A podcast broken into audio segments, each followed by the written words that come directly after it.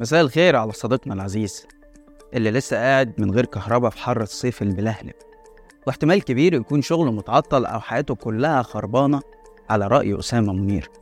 بينما بقى بشوات مصر أصحاب البلد وأغنيائها مقضينا سهرات في الساحل الشرير والعالمين.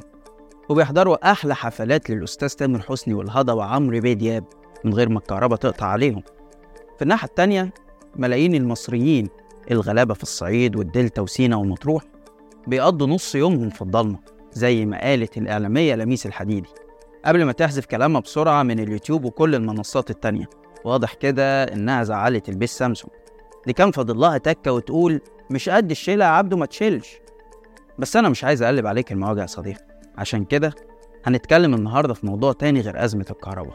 بس هنبدأ الكلام فيه برضه من الساحل الشمالي. شركة سوديك اللي هي واحدة من أكبر الشركات العقارية في مصر واللي للأسف بقت مملوكة حاليا لمجموعة الدار الإماراتية أعلنت من فترة قصيرة عن مشروع جديد في الساحل بإيرادات متوقعة 80 مليار جنيه. ربنا يزيد ويبارك ويهني الناس اللي بتروح تتبسط هناك. أنا لا بحب النكد ولا عندي حقد طبقي ضد الأغنياء زي ما كان عمنا أحمد فؤاد نجم الله يرحمه بيقول عن نفسه. أمال بتحكي لنا القصة دي ليه يا عبد الرحمن؟ أقول لك يا صديقي إن المشروع ده كان فيه صفقة غريبة شوية. سوديك قالت إنها هتعمل المشروع ده بالشراكة مع شركة اسمها الصافي group. هتاخد 27% من الإيرادات يعني أكتر من 20 مليار جنيه وده نظير تملكها للأرض اللي هيقام عليها المشروع. الصافي group دي شركة قديمة في مصر. كانت بتشتغل في business توكيلات الموبايلات والاستيراد من الصين وملهاش أي خبرات سابقة في مجال التطوير العقاري. وده اللي خلى الناس تسأل إزاي شركة زي دي تتملك أراضي سعرها غالي جدا في منطقة زي الساحل الشمالي قبل ما يلاقوا الإجابة في الجواز جواز إيه؟ جواز السفر يعني؟ هو عشان الأستاذ عمرو صافي وهبة معاه الجنسية الأمريكية نقوم نديله الأرض برخص التراب كده؟ لا يا صديقي جواز محمد صافي وهبة أخو عمرو وابن صافي بيه وهبة من مريم أحمد السيسي بنت معالي المستشار أحمد بيه السيسي أخو عبده السيسي الجوازة اللي تمت في أغسطس 2018 في حضور جمع من كريمة مجتمع السياسة والبزنس كانت وش السعد على صافي وهبة وعياله. وفتحت له طاقة القدر اللي قاعد يغرف منها بقاله خمس سنين ولغاية دلوقتي ما شبعش. وشكله كده مش هيشبع منها قريب. إزاي السيسي اللي سمه وموته الواسطة والمحسوبية كان السبب في صعود رجل الأعمال صافي وهبة؟ ويا ترى إيه حجم معرفتنا بشبكات المصالح والفساد السيسوية اللي بتنخر في عظم البلد؟ ده اللي هنحاول نعرفه معاكم في حلقة النهاردة. بس قبل ما نبدأ يا ريت تشاركوا الحلقة مع أصحابكم ولو عايزين تدعموا المحتوى اللي إحنا بنقدمه اعملوا انتساب في القناة. أنا عبد الرحمن عمر وده برنامج يلحق.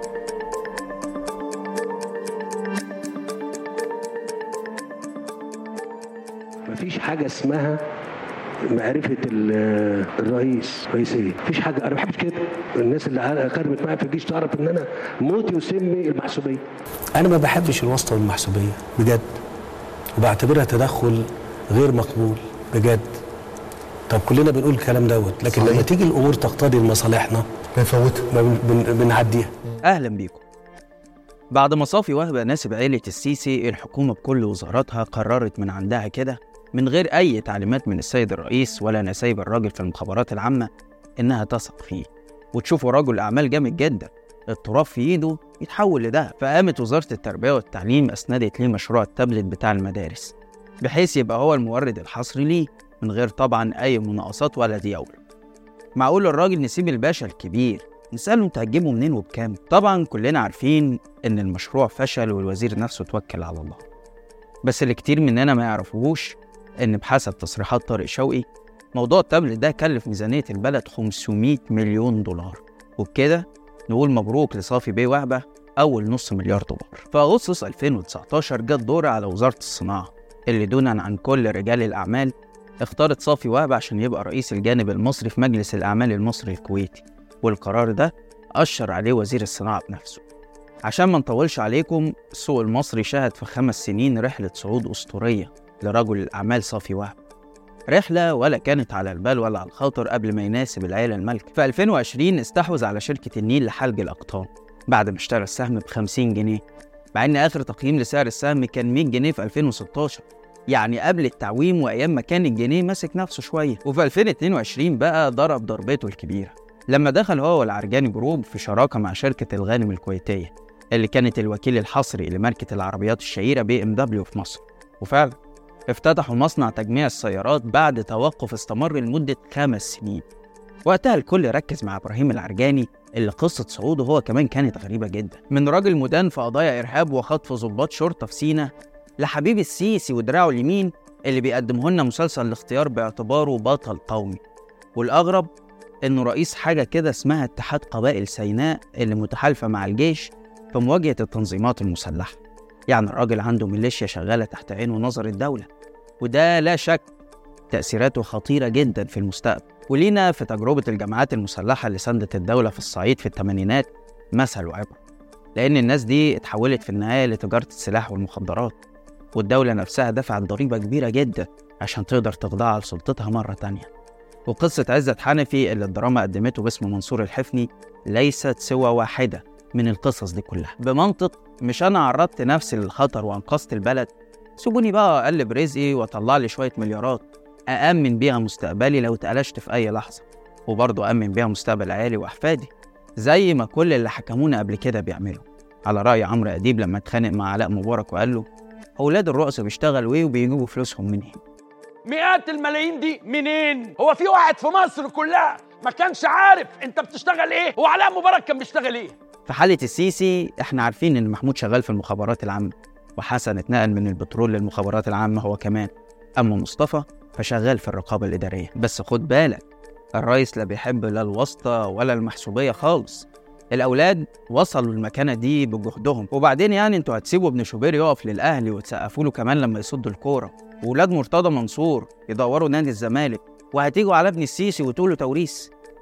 محمود بيشتغل في المخابرات العامة ومصطفى بيشتغل في الرقابة الإدارية. المهم يا صديقي نرجع لعمنا صافي وهب اللي رغم لعبه الدور الأهم في صفقة ال BMW بحكم علاقاته اللي كونها مع رجال الأعمال الكويتيين لكنه كان بعيد عن الأنظار وبيسلك مصلحته كده في هدوء يحسد عليه.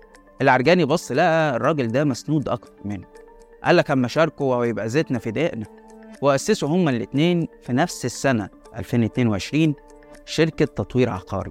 وبسم الله الرحمن الرحيم كده تاني يوم على طول خدوا شغل من العاصمة الإدارية الجديدة ب 30 مليار جنيه. مش شغل مالي البلد أهو يا جماعة. أمال الناس اللي بتتكلم على البطالة والفقر وغلاء الأسعار والأزمات الاقتصادية. هنشتغل على نفسنا شوية. قوم كده خد كورسات وأسس لك شركة تطوير عقاري وعافر والكلام ده. أو أقول لك على حاجة ناسب مديرك في الشغل. هيوفر عليك الطريق كله. صافي بيه مشبعش من كل الصفقات دي. وبقى كل ما تظهر سبوبة تلاقيه راشق فيها. مثلا في عز بيع الأصول وفقا للسياسة اللي أبو النسب شغال فيها اليومين دول الأشقاء في قطر عرضوا شراء سبع فنادق تاريخية منهم ماريوت على النيل ومينا هاوس عند سفح الهرم. الأشقاء في الحكومة المصرية قالوا لك الفنادق دي مش هيتم تقييمها باعتبارها أصول عقارية. لا دي تتمتع بميزة تاريخية ويعود بعضها للقرن التسعة عشر يعني هنطلع بفلوس حلوة منها. يقوم صافي رايح شاري 53% من الشركة العربية للفنادق بصفقة بلغت 4 مليار جنيه بس. وبقول لك بس لأن الشركة دي أصولها كبيرة جدا. وفندق واحد من اللي هي بتمتلكه والكلام تحديدا على هيلتون رمسيس تم تقييمه في وقت سابق بحوالي 10 مليار جنيه ومجموعة الكواري القطرية طالبة شراؤه ب 320 مليون دولار يعني حوالي 13 مليار جنيه بسعر السوق السوداء. وبكده يكون رجل الأعمال صافي وهبة كال الشهد من ورا نسبه مع آل السيسي وتحديدا المستشار أحمد السيسي اللي هو كمان من أكبر المستفيدين من صعود أخوه للسلطة. بعد ما بقى نائب رئيس محكمة النقض ورئيس وحدة مكافحة غسيل الأموال ومكافحة الإرهاب في البنك المركزي. والسيسي عدله شوية قوانين كده عشان يفضل في المنصب ده من 2016 لحد النهارده رغم وصوله سن التقاعد 70 سنة وخروجه على المعاش من عمله القضاء. وقبلها عدل له قانون كان بينص على إن رئيس الوحدة لا يبقى في منصبه أكتر من مدتين. يعني الراجل زي ما بيعمل لنفسه بيعمل لأخوه. والكوميدي أكتر بقى إن إعلام السامسونج دايما يقول اسمه الرباعي المستشار أحمد سعيد حسين خليل من غير لقب السيسي. على أساس كده يعني الناس مش هتاخد بالها. لغاية ما السيسي طلع واعترف بنفسه في إحدى المناسبات. كان ليا الشرف إن شقيقي يبقى ضمن ضمن أعضاء القضاء يعني. كرم السيسي كمان وصل لولاد أخوه فقام عين له ابنه عبد الرحمن وكيل في نيابة أمن الدولة. وبنته التانية هاجر معاون في النيابة الإدارية رغم حداثة سنهم في القضاء. الأكتر كوميدية بقى من كل ده كان تعيين ابن عم الرئيس الأستاذ محمد حسين السيسي رئيس لشركة كهرباء جنوب القاهرة. وده لأنه كان أول محاسب في تاريخ مصر يمسك رئاسة شركة كهرباء. ولما اتسأل عن الموضوع ده إجابته كانت عبقرية جدا. وقال لك الإدارة دي موهبة ومهارة ملهاش علاقة بنوع الوظيفة. وطبعا الأستاذ محمد كان طموحه أكبر من كده. وفعلا السنة اللي فاتت اترقى وبقى عضو مجلس إدارة الشركة القابضة لكهرباء مصر. ودينا شايفين إنجازات الكهرباء في عهده هو وابن عمه عاملة إزاي. كل دول كوم بقى ولاد الباشا الكبير كوم تاني. ولاد الرئيس اللي لازم يساعد أبوهم في شغله عشان كده محمود ابنه البكري بقى الرجل رقم اتنين في المخابرات العامة. وبقى هو المسؤول عن ملفات خطيرة زي السيطرة على سينا وتعديل الدستور وتوجيه الإعلام وغيره. ومؤخرا بقى يساعد أخوه حسن اللي اتنقل للمخابرات هو كمان. واللي مناسب أو كان مناسب سيادة الفريق محمود حجازي. محدش يعرف العلاقات الأسرية دي بتتغير بسرعة ومعاها بتتغير المناصب. ويتحول حجازي من الدراع اليمين والراجل الثقة لمنافس محتمل على كرسي الرئاسة. بتكتب صحيفة الإيكونوميست إنه بيحاول يحصل على موافقة قادة الجيش عشان يخوض الانتخابات. وإن كان طبعا موافقة الجيش تظل احتمال بعيد المنال مش عايزين ننسى كمان إن سيب التاني سيادة اللواء خالد فودة عميد المحافظين واحد من أطول المحافظين اللي تقلدوا منصب واحد في تاريخ البلد.